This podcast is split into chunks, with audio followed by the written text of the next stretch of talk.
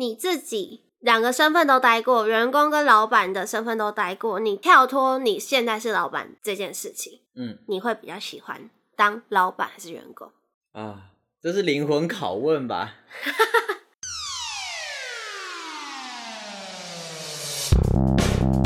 欢迎收听《废话营养小时贵人》，我是 Tingo，好油哦。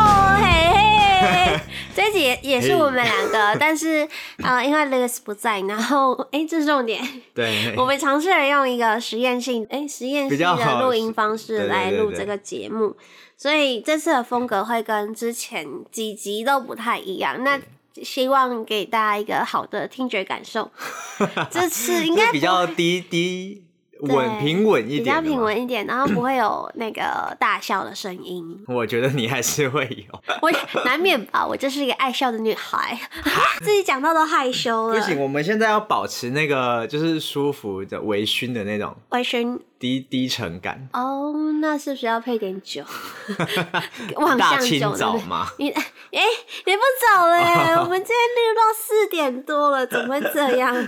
所以今天，特别是我是受访者哦，没错，我们今天只有一位主持人，我们不断的在减少主持人的人人数，所以我应该要来点就是受访者的欢迎进场哦。所以我应该要介绍你吗？对对，然后我要先介绍我自己。啊，那你刚刚应该就不该说你是 Tingo，主持人 Tingo。我是那个你你要踢出主持人名。神木的老板，没错。我不是哦，我是来宾。你是来宾什么？钢笔店老板。钢笔店老板。好，我们今天欢迎我们今天来宾钢笔店老，A K A Tingo，A K A Tingo。我们欢迎钢笔店老板。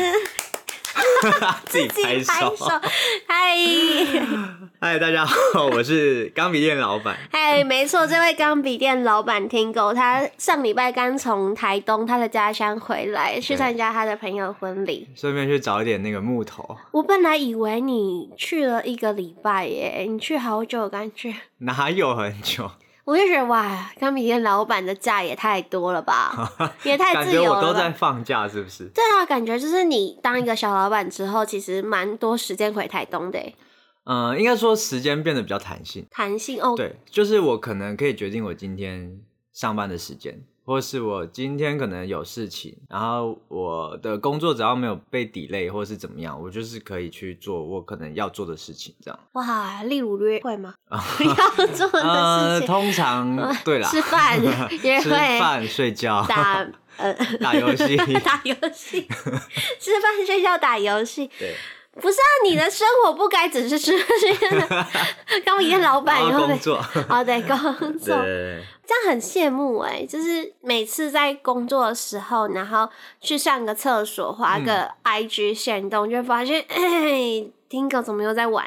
然后就哪有、啊？这也很羡慕啊，时间很自由，就是掌控在自己手上，然后我还在在公司上班呢。嗯哼，我觉得，我觉得差在呃，如果你在上班的时候，你的时间会被绑在那边，就是你这八小时注定要奉献给公司，嗯、然后你不太能离开你的岗位，对，除非你的工作性质比较偏业务，嗯，你可能也会跟我一样稍微弹性一点，但是现在是在劝我转职吗？我必须说，这是我就是自己从。当员工到出来开店，嗯、时间自由这件事情，真的是我觉得就出来开店里面算是一个福利吧，就是对我来说是最棒的一件事情。对啊，我也觉得很棒，我想跟你玩的。但是，嗯，因为我自己是，就是我工作时间比较不稳定的那种人，嗯嗯嗯、就是有些人他们可能已经固定调好，就是早上九点到下午五点，他们这一段时间就是一直在开机工作的状态。对。可是我的我的生理时钟会有点跳，就我有时候随时可以上机工作，对对对，随时可以下班，或是随时没有办法上机工作。啊？为什么没有办法？就比方说，我可能最近的早上。我的精神都比较不好，因为晚上喝太多酒，对之类的。然后或者是就是我有时候常常是在晚上开机，嗯，所以我可能下午一两点开始工作，嗯、我可以做到十二点一点，半夜两点哦都可以。但是我的运作时间可能就会跟大家比较不一样。那就自己出来开店，你就不会被那个公司的上班时间给绑住。可是相反的，也就是二十四小时都是你的上班时间。对，但我自己已经蛮适应这件事情。应该说，从以前我就会觉得说，工作就是生活的一部分。嗯，对我来说是这样。那有些人可能会觉得说这，这这个必须分开，就是工作是工作，生活是生活。因为工作我是在付出，然后生活是我反观自己的呃状态、身体状态，然后我做我想做的事情。嗯、不知道哎，可能我是。工作狂之类的吧，我会觉得在工作上不会让我有不愉悦的感觉。你现在当然为自己工作不会有不愉悦的感觉，嗯、那那你之前来之前接那份工作，我觉得之前当压力来的时候会稍微有点烦躁，嗯，但是我还是会觉得工作就是工作，我没有，我并没有想要把这件事情给分开，所以我就会间接觉得说，哦，工作也是我生活的一部分。是不是有点难理解？蛮抽象的，因为你我自己理解，工作是生活的一部分，就代表着说，假如说我之前做文创产业的，那我可能会用假日的时间，可能跟朋友约出去走走的话，我会约文创园区，或是会去那些新创的小店。嗯嗯，就是那对我来说是一个工作，就是生活的一部分，因为我用了我我的下班时间，然后我也是开心的去那边逛逛，我喜欢，我主动去追求新的东西，嗯、就是融入我的生活。那反观你对这个工作本身，可能是你没有想要追求更上进或是更多的知识的时候，那别人要求你去，假如说你去逛文创园区，就变成是你工作的一部分。嗯，但你不想，你不想要利用你的假日时间去做你工作的事情。你觉得是一种压力？对，是对我来说是一种压力的时候。嗯，我就觉得这时候就是把工作跟生活切开的一个例子。你很反骨哎，就是当别人要求你去做某件事情的时候，你就会感受到压力，你就会不想去做。不是哎，其实是别人没有要求，但你可能自己知道你要增进哪些知识。嗯嗯，或是你。哦，有一个新的东西是你相关产业的时候，你觉得你那时候会想要自发去去看看。嗯，但如果这个这份工作对你来说是一个压力的存在的话，你反而不会想要去碰。嗯，我会我会这样看这件事情。比方说，嗯、呃，我之前我很喜欢去听一些演讲，嗯嗯，然后就是各种奇奇怪怪的，只要是跟我没有接触过的东西，我都会自己想去听。对，我觉得我觉得是这是重点诶、欸，嗯、是你自己有没有想要。其实，如果你自己是也想要去接受这个薪资的话，你也也有兴趣的话，你就会发自内心会会想要去做，因为你知道那是可以充实自己的内在的。嗯，所以当这件事情成立之后，我就会觉得工作跟生活它是可以并在一起的。那可是你从原本是接收任务的那种员工角色，到现在是神木社的小老板，就是你现在开始要向下管理，然后你要学着要怎么带人的这样的角色身份转换，你有什么不适应的地方吗？其实我觉得一开始在你在当员工的时候，嗯，再加上你如果你不是主管，嗯，基本上你就是被赋予任务，对，然后大家叫你做什么就做什么，学什么就学什么，就是去执行他们上面想要的任务。对对对，嗯，然后。因为其实，在开店的一开始，其实我还是一自己一个人在做，对，所以我其实并不需要去向下管理。然后、嗯、一直到我大概半年后开始有找工读生进来的时候，我觉得最大的差异点是在你会发现没有一个人的想法会是跟你一样的。对，困难的地方是在可能我今天出发点可能是这样，但是你的员工不一定会这样认为。而且不一定接收的讯息是一样的，认知是一样的。对，再加上会有个人喜好的问题，尤其是在设计这一块，因为我有很多，比方说包装啊，然后 IG 嗯啊、呃、Facebook 这种社群媒体的图片、文章什么的，嗯、你会很难去把你的美感或者是你的主观感受、喜好去带给员工。对，他一定会有自己的一套。我一开始其实在这边撞墙很久，就是我我一直想要去控制他，想要。做到我想要的那样子，例如呢？比方说我，我我会请他说，我今天有一个新的商品，然后帮我拍现实动态到 IG 上面，等等的。那我会觉得，第一个是它的滤镜、它的调色、它的背景，因为如果我今天是做一个比较高端价位的品牌，对，我不能够让我的品牌形象照片会影响。就如果太可爱的话，对对对，太可爱啊，然后或是太简陋、太粗糙，对。那他没有那个价位的感觉，我觉得这件事情对品牌来说是不好的，是伤的。对，对，然后我就要一直去跟他沟通这件事情，那通常结果都不会是好的。怎么说结果？应该说到后来，他会变成你叫他做什么，他就做什么，就没有自己的想法，他会执行你要的。他也没有办法把他的想法放在这件事情上，因为我们两个人的思维不同。所以后来我发现这件事情应该要从头开始跟他沟通起，从我品牌想要表达的，不管是理念啊，然后或者是我想要呈现的氛围感觉，我要找很多图片去给他参考，他才能慢慢去抓到我想要的东西。应该说就是让他很熟悉、很认识生木师这个品牌。对对对，跟背后你们想要传达给客人的核心是什么？嗯、我觉得这也是很好的员工训练啊，因为他这样也可以比较可以介绍给客人。对，但是老板就会很累，因为你要每次有新的人进来，你就要重新跟他沟通这件事情。但是沟通这件事情通常很耗一个月起跳，对啊，而且还他还不一定能够接收到你的讯息。嗯嗯嗯。然后图片这是一件事情，嗯，然后包含处理事情的态度，嗯。A、B、C 三个人，他在介绍产品的方式都不同。有些人他是聊天型的，嗯、然后有些人他是一直在介绍产品特色的，嗯嗯嗯。然后有些就是他会看客人的脸色跟客人的型来介绍，嗯。那三个人他对客人理解的程度就不一样，对销售的理解程度就不一样，对。然后你又要去先知道他的个性，他可能擅长哪一种方式，嗯、因为你要一个今天他比较会哈拉的人，嗯。然后去要他去把那个产品特色全部背出来，然后在介绍的时候全部要带出产品特色，嗯、对他来说太难了。对，我反而在这件事情的沟通成本就会非常高。对，可能又要花一两个月在沟通这件事情，嗯、而且是有点硬把它熬过来、硬掰弯的那种感觉。但是可以，就是你给他这些产品的知识，让他。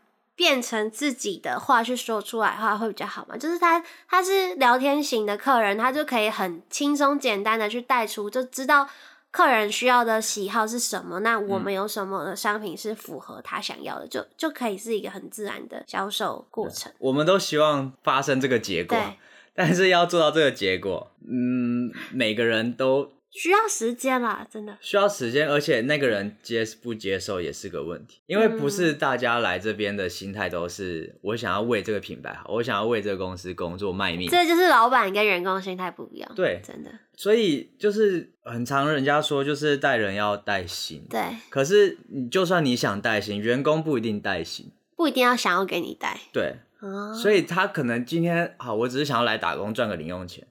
他根本就是 I don't fucking care 这里的任何事情。对，你今天店烧了，你今天货没出，你今天就是产品有灰尘，反正不关我事，不关我的事啊！我就是等上下班时间。对对对。那对耶。所以就是你要找到一个真的适合的员工。就我这一年来，我觉得没有办法，你永远不会找到适合的员工。可是我觉得这这都要时间去磨合，嗯、然后去尝试的，会非常的花时间。所以老实说，你真的很难在半个小时内知道这个人当然是怎么样子。真的找人真的很缘分，嗯、然后你也只能从他的硬实力去判断，或是他之前待过的产业稍微推估。对，那真的一切都是 随缘。我只能说，真的你很幸运找到一个很喜欢你品牌的个性的人。那就是真的是运气，就是你上辈子烧好香。哎、欸，但是我真的觉得，就是我现在进入到大公司，然后或是我现在在台北，可能遇到其他产业的人，真的有企业文化这件事情。嗯，就是你会发现，加入这这个企业里面的人，他的特特质，或是他的兴趣，或是他的人格，就展现出来魅力是一样的。像我们公司是新创公司，你就会发现，哦，大家其实。胜负欲都超强的，然后好胜心很重，而且是很敢挑战去尝试不同事物的人，就会发现哦，大部分都是这样的人。那大部分人都是想要一起冲，然后一起去突破的感觉。那时候的向心力是很够的，嗯嗯，对。然后会觉得哇，希望听狗也可以找到一个，就是我觉得符合你们个性的人，感觉可能不好找，但是就是一个慢慢起步的一个过程吧。嗯嗯嗯，我觉得大公司比较容易有。比较容易塑造这种气氛，嗯，因为如果我今天是一个人，他进来他没有他能够被呃感染的对象只有我，嗯嗯，但是如果我不是在那种办公室固定上下班，我很难去感染他这件事情，嗯，所以公司会比较容易，比较会出现像你说那种，嗯，就是可能大家都很想冲，因为你有可能看到大家冲，你就会觉得被迫同才跟对对对对对，环境会被环境影响，对，那。不喜欢这种风风格的人，他就会自己离开。对对对。然后接下来就是老板的第二个问题难题，就是要怎么样把不适合的人裁掉。哦，你有裁过人了吗？我有，有人离开过。是他自己提的还是？嗯、呃，算是刚好合作到一个不是很好的状态下，他也刚好有新的工作，所以他说他要离职。哦，那算是他自己提。对，算是他提。但是其实当老板的你会很困扰，就是你你不会无缘无故的去去开除人家，或是请他离开。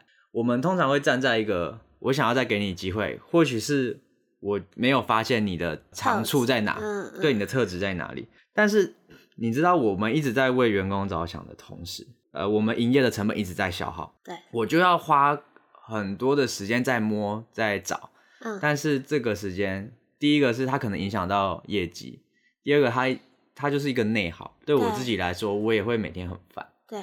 然后，好好好，磨磨磨了三个月，然后不适合，他离开，我又要再重新找人，我又要再花一个月找人，然后两个月交。所以三个月过，半年就过了，就是有一个又有一个成本的话 费。对对对对，所以这件事情真的非常难。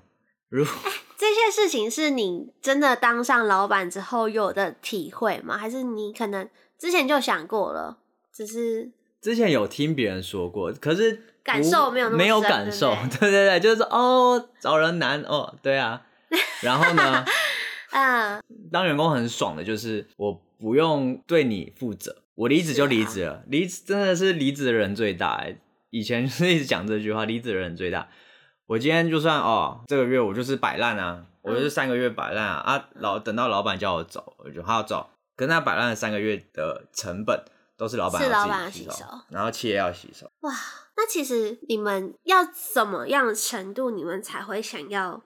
主动的去裁掉一个，fire 掉一个人，比较激进一点的，就是他已经觉得这个员工不适合，然后这种通常是会比较有经验的老板，哦、他就是看人比较准，然后他知道这件事情耗下去也是没有结果，就是没有结果，对。可是对我们这种新手老板来讲，你就是会会心软，所以你就会想说啊，我再找找看，我再试试看。但是如果你没办法。在那个当下把这件事情给斩除的话，成本的对啊，你就是继续耗耗耗耗耗耗到后来，你的资本被吃掉，然后你店都倒了。欸，但是就我对你的认知来说，你之前是一个算是蛮心软的人哎。嗯。但你就是我到现在其实还是，所以其实可是我觉得你现在考虑的现实面更多多很多哎。会呃，应该说考虑会考虑，可是就是你真的要做这个决定的时候。你还是会很煎熬，说到底要不要做出这个决定？所以我刚刚说，刚好那个人他自己也提离职，嗯，不然我这件事情我可能会继续跟他好。哦，其实你有想过要 fire 掉他，但是你没有决定。嗯，就是如果不是他自己请辞的话，我可能就是 再赔个两三个月进去吧。我觉得你经历这件事之后，你应该要任何事情要设一个停损点吧。因为如果他走了之后，一定还会有下一个同样的案例出现。那你要一样这样耗吗？可是哦，我觉得大家大家说停损点这件事情，其实都说的很容易，因为你根本不知道那个界限在哪。就是他今天也不是啊、呃，没有交出东西，或者是他可能只是品质不好，嗯，你要花很多时间沟通，嗯，但是不代表他做不出来啊。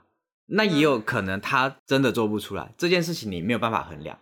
所以你停损点你很难去设，所以通常大家做出这样的决定都是感觉，我觉得不适合，拜、uh, 拜。嗯，你就是你真的只能这样，你没有办法去设很明确的那种 KPI 什么的，这个业绩没到多少你就离开。嗯，因为一定有太多的因素跟人情世故在里面。嗯嗯，而且。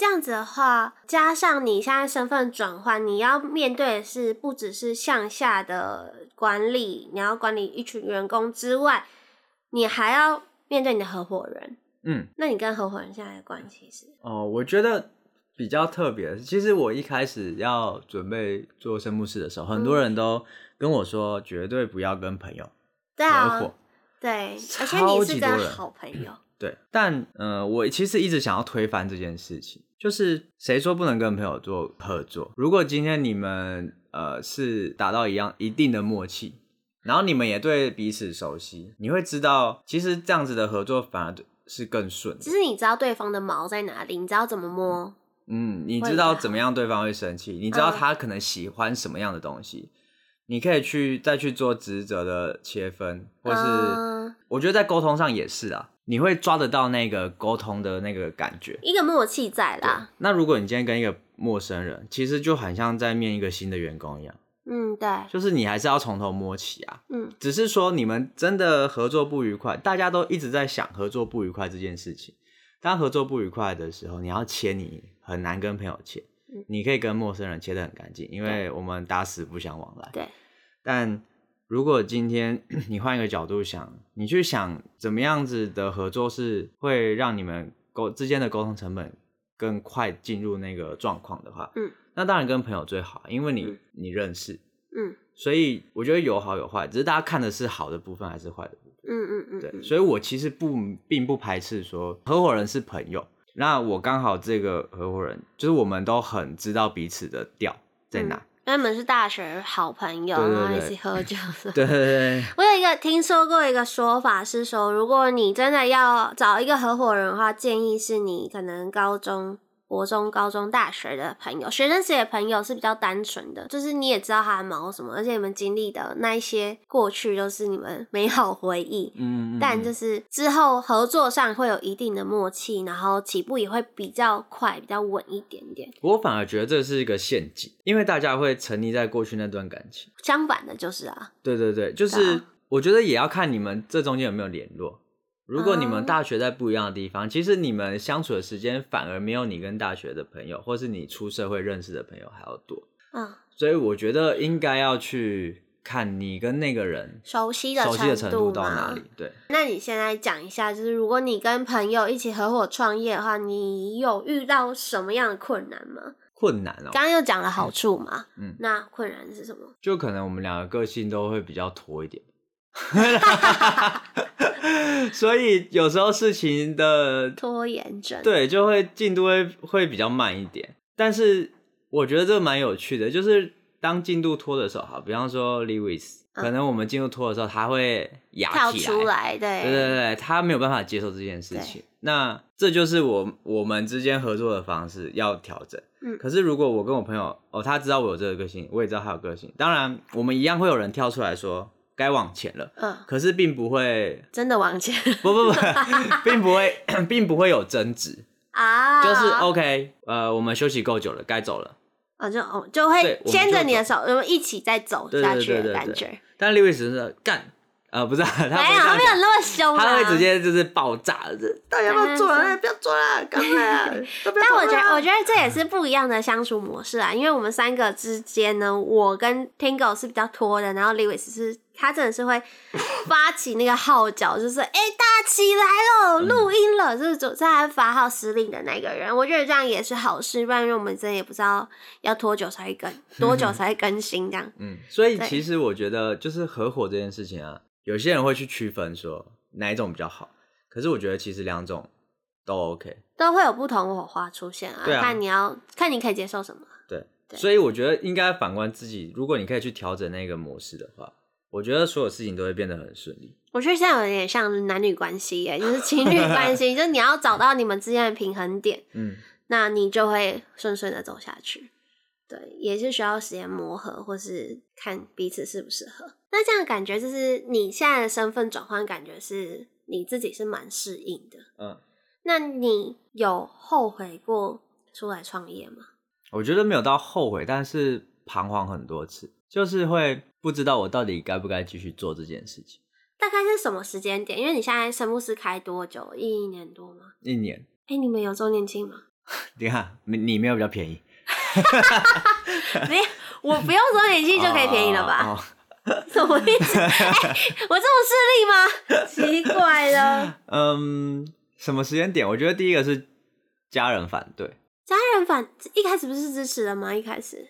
嗯，其实一开始是一半一半，但是时间久了，他们会觉得就是你该找工作了吧？这个事业可以养活你自己吗？真的哦，我一直以为，因为就我们之前录音来讲，你的家人是一直很支持你做每一件事情的。嗯。所以他他们有这样的声音出现，我其实蛮蛮惊讶的，而且我觉得对你来说应该是有点受伤的。会会 会非常的低落，就是当他们从支持变成不支持的时候。是从哪时候开始啊？半年吗？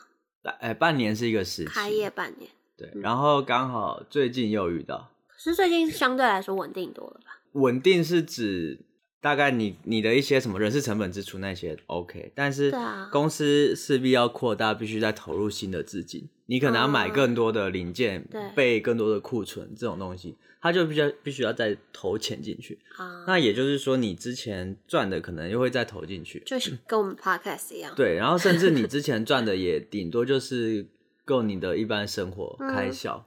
那因为刚好我这个产业又属于文创产业，对，然后大部分的人会觉得说，到底谁要买单这些东西？你做这个会赚钱吗？你倒不如去科技业去给别人上班，赚的可能还比较多。对，可是就是这个时候你就会一直一直被洗脑，嗯，加上我其实很容易是很容易被影响的人，所以当他们一说的时候，我就会真的开始很认真的思考，还要多久我才有办法赚钱？但是我觉得这样子的状况一会一直不断出现，就是在创业这条路上一定会一直出现。嗯，就是我们只能就是想办法坚持住。好，我想做这这件事情，然后我相信他会成功，我相信我可以找到他生存的方式。嗯，我们只能一直痴痴的去想这件事。我觉得是不是痴痴的？我觉得是你就是没有回头路了，你就是一条路。就算你有备好后路，你可以转去科技业什么，但我觉得创业这条路就是，我觉得你要义无反顾，哎，就是你的那个坚持，嗯、你的心的韧性要很高。我觉得这样说好了，就是它本来就是一种投资，嗯，那它的那个报酬我们不知道，我们不能说它是高风险高报酬，它有可能是高风险低报酬，对。那可以确定的事情就是它的风险，我们必须去想办法控制。嗯，我觉得我们能做的就是这样子。那会想要出来创业，一定都是对他最后的成果是抱着一个梦想。对，我觉得其实你说低潮嘛，当你低潮的时候，你就是拍拍自己的肩膀说啊，会往那边走的。嗯，我觉得我算是相对乐观的人，我们就会比较去释怀这件事情。可能人家说完啊，我低潮个几天，然后一个礼拜、两个礼拜，OK，我又回来了，我就继续做，我就继续一直干干干干干，因为你只有继续坚持下去，你才有机会看得到那个结果。但我也可以去工作，就去工作，我觉得这都是大家忠于自己当下的选择，这是一个选择。我觉得这真跟员工心态很有差别，是其实员工可能对这个份工作。有压力或是看不到希望的时候，他大可离职，就转头拍拍屁股走掉，他就可以再去追求他下一个人生目标跟方向。但创业这条路，就是你相对投入金钱跟资金在里面，那你怀抱的梦想，放弃这件事情，感觉就不是这么轻言可以说出来的一个决定。而且当你放弃，你前面投的钱全部拜拜。但我觉得这也是一个毒药哎，就是 你这样想的话。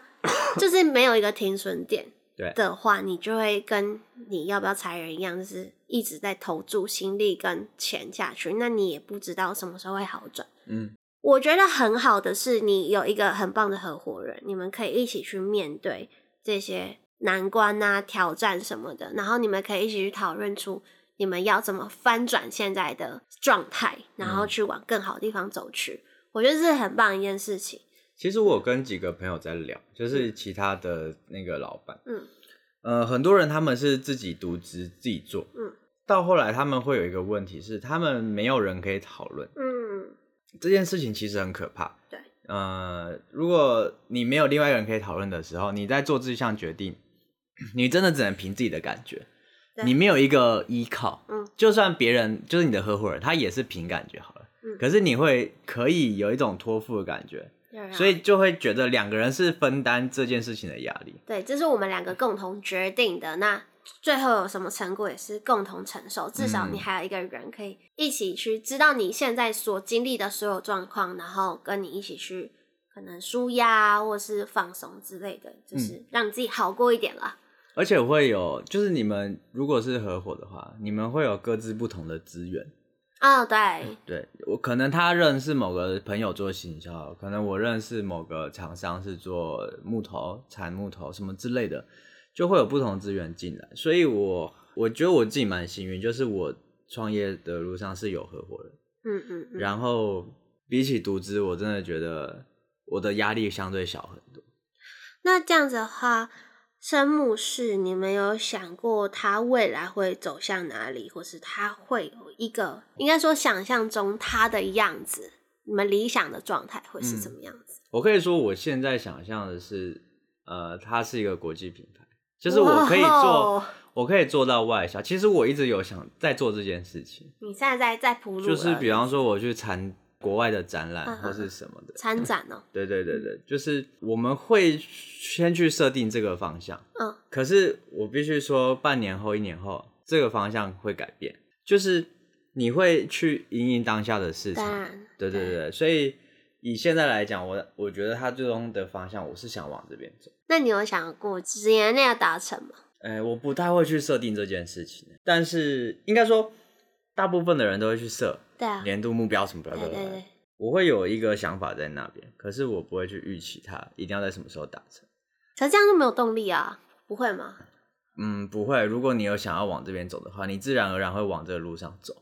我是这样子看啦，我比较不是那种就是就是计划很缜密的人啊。我我我知道啊，看得出来。对，那就是我的我的做事方式是这样，因为我不会因为这样子我就不往那边走啊。Uh, 对，就是有一个心之所向在那边，然后你自己的做事方式，你不喜欢一直在设定短期目标什么去去达成，反而会对对你造成压力嘛？因为我之前我其实刚开始我会一直设定，对，然后我一直撞墙，就是我会觉得这边好，那边也好，往这边走看看，这边也可以走看看，就是。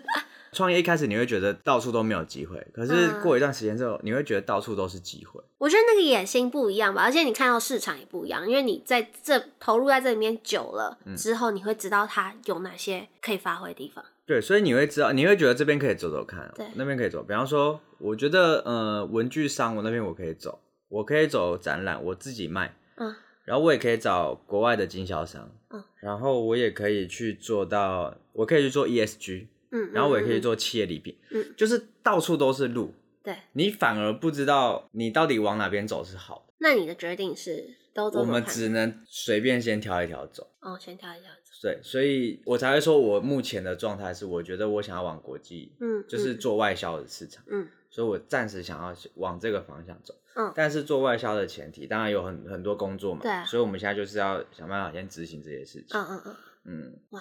今天真的是访谈生木室小老板呢，哎、欸，可是那最后一个问题要问到的是，你自己两个身份都待过，员工跟老板的身份都待过，你最终最终跳脱你现在是老板这件事情，嗯，你会比较喜欢当老板还是员工？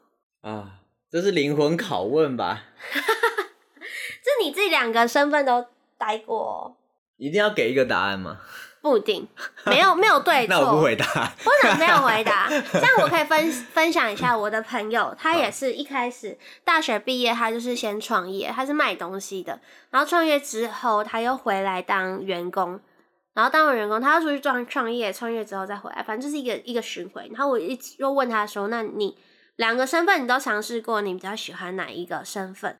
他没有给出一个答案，他就说：“就他他都喜欢啊，但是。”他如果在当员工的时候，他会知道他老板想要什么，很精准的知道老板需要什么，在最快速的时间达到老板的要求。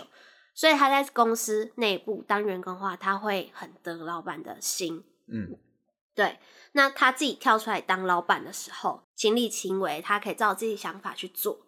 对。那他在员工的时候，他就很沉浸在那个身份里面，他就去帮老板完成老板想要的事情。但相对来说，当员工的话，真的身上比较不会有这么多压力在。对，当员工真的爽，我只能这样说，当员工真的很爽。你今天不知道做什么的时候，你就问你的主管跟老板说我要干嘛，对，就好了。对，其实这两个这两个角色，我觉得成功，呃，应该说很赚钱的企业老板，跟在创业的过程中找到快乐的人，他们都会说。就是再从头来过一次，我一定还会走这条路。我觉得我我很难去因为身份而去选择，但是我觉得只要在这中间有是快乐的，就比方说我已经把它认定是我生活一部分，工作也好，然后当老板也好，就我觉得过程是快乐的，才是我们这个世代的人在追求的事情。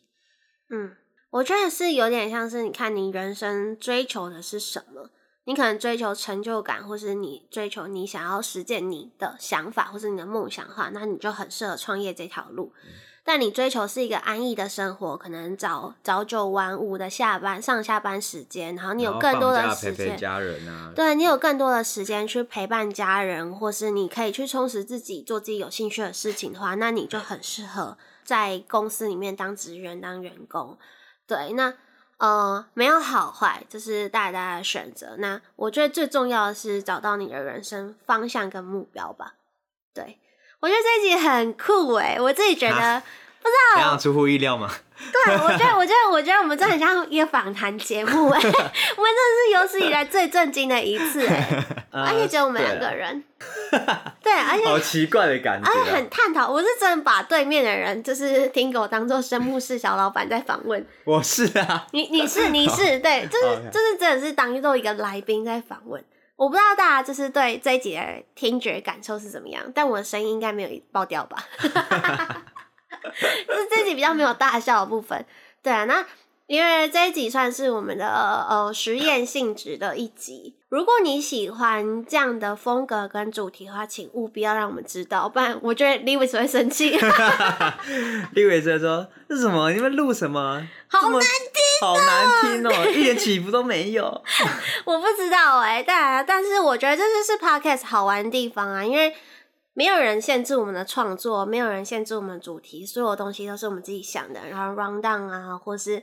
呃，我们要录什么样的风格，都是我们自己定的。我觉得这有点像是微微创业嘛，反正就是大家一起做一件事情，然后有一样的目标去迈进，是一样的意思。嗯、只是我们现在还没有把它搞起来而已。好啦，如果你喜欢今天的主题的话，就是欢迎到 Apple Podcast 留言跟我们说，然后也可以到 IG 跟我们。留言互动，或是你也想买深木式的钢笔的话，也都欢迎联络我们，然后也可以照商当来抖内给我们哦。那我们今天谢谢深木式小老板听狗当来宾，有退场音效，没错，好，我们一起说拜拜吧，拜拜。拜拜。